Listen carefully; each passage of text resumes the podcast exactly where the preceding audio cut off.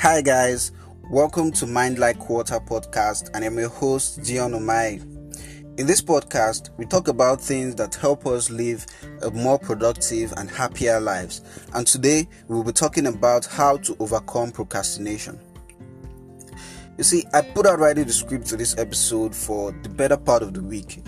I've been procrastinating recording this for five days, which is kind of funny because I'm supposed to be here talking about how not to procrastinate. But the truth is, procrastination is something we all suffer from one way or another.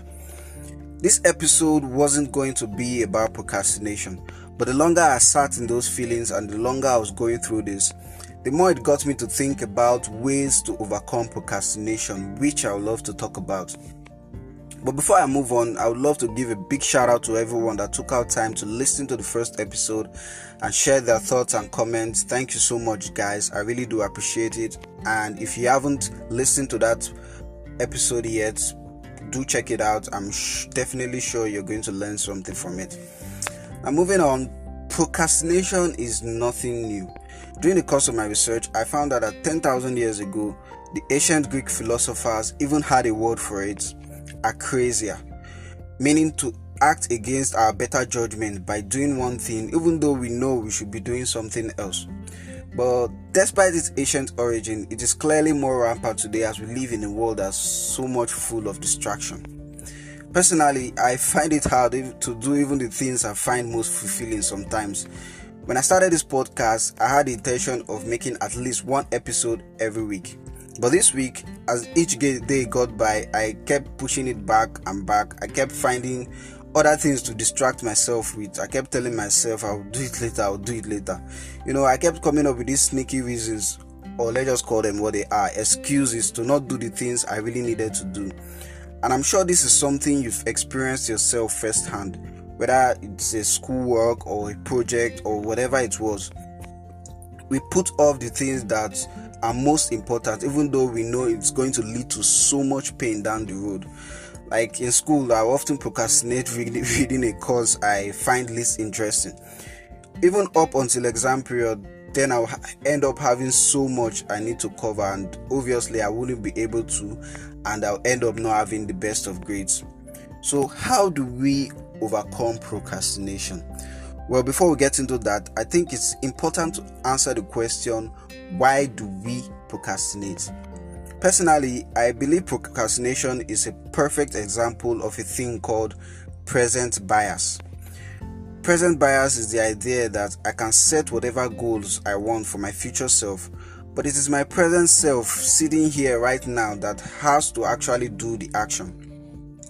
Like when it comes to a choice between doing an exercise or watching a movie, we can only just say, well, I'll do the exercise tomorrow, and our present self will always prefer the short-term instant gratification of watching that random movie rather than the long-term goal of, you know, body goals. In a twenty thirteen study by Doctor Tim Pichon, who is an expert in research field of procrastination, called Procrastination: The Primacy of Short-Term Mood Repair Over the Long-Term Pursuit of Action.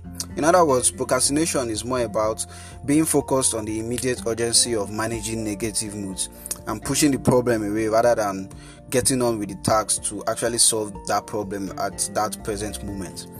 So what causes us to push these problems away? The simple answer is resistance. Most of the resistance we feel when doing a task is just an act of starting the task. The idea of resistance was discussed by Stephen Pressfield in his book, The War of Art. He describes resistance as a universal force that has one sole mission: to keep things the way they are, preventing action, creativity, and progress. But as soon as we are able to cross this resistance line, the pain of procrastination begins to go down. So the idea is, it's not about doing the work that's the problem. It's about starting the work. And this resistance, more often than not, comes as a result of two things. Either the task is too difficult and we just keep pushing it away, or it is damn too boring. So with that, now we can look at the four tips I came up with on how to mitigate procrastination.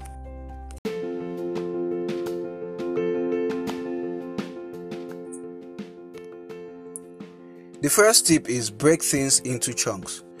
Sometimes we have in our mind that it's a big monster we want to slay, or it's a big mountain we want to climb, and that makes the task seem difficult.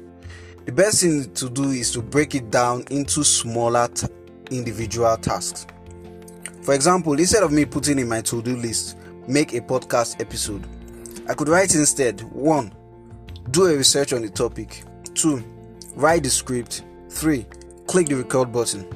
That breaks the idea of making a podcast episode into smaller chunks, which in turn reduces the amount of resistance I would feel in order for me to start that task. And just so you know, you have got to have a to-do list, or a place where you put down stuff that you really need to do. Trust me, you don't want to make the mistake of leaving things you really need to do in your head, because our minds have no sense of time, okay? And when we leave tasks we really need to do in our heads, they'll just keep popping up randomly, and that could lead to stress and tension. Just like when you are doing something you actually have to do, actually have to be doing at that point, then the thoughts of thoughts that you haven't done something else pops up and you get shaky about it. Having a detailed list of what you should be doing at a certain time really helps a lot, and by breaking these tasks into chunks you reduce the amount of resistance accompanied with starting the task. I hope that makes sense. The second tip is the two-minute rule. The two-minute rule is actually a concept by productivity guru David Allen from his book Getting Things Done, and the idea is that if you have a pending task that can be done in less than two minutes, then you should do it straight away, like straight up. So if I'm faced with the task of doing something that shouldn't take me more than two minutes, I try to do it at that moment, and I you know tell myself I must follow David Allen's principle and just try as much as to do it. So when it comes to stuff like folding your washed clothes, or I don't know, maybe refilling your water bottle, the moment it comes to mind you should try as much as possible to do it. But there are definitely things that are going to take more than two minutes, and that leads to the third tip, which is the five minute rule. The five minute rule is simple. That is, if you find yourself procrastinating of something you have to do, you tell yourself you are going to do it for just five minutes. Some people call it the ten minute rule, some people call it the twenty minute rule. It doesn't really matter.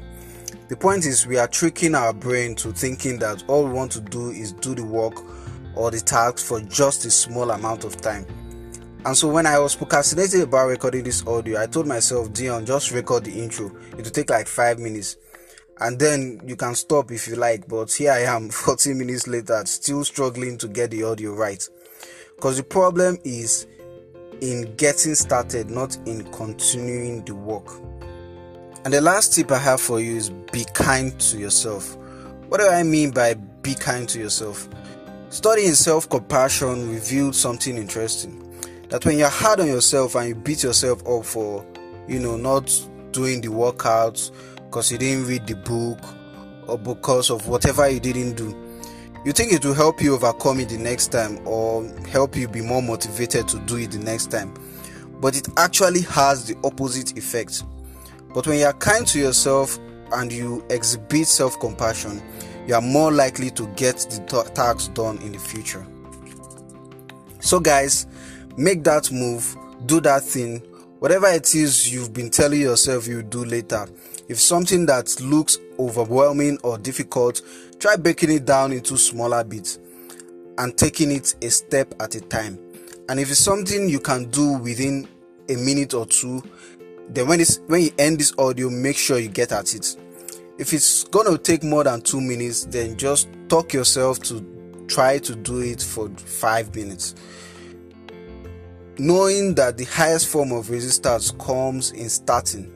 Overcoming this resistance is overcoming procrastination.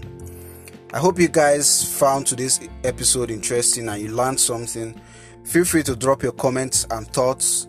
Thank you so much for listening, and I'll see you in the next episode next week. Peace.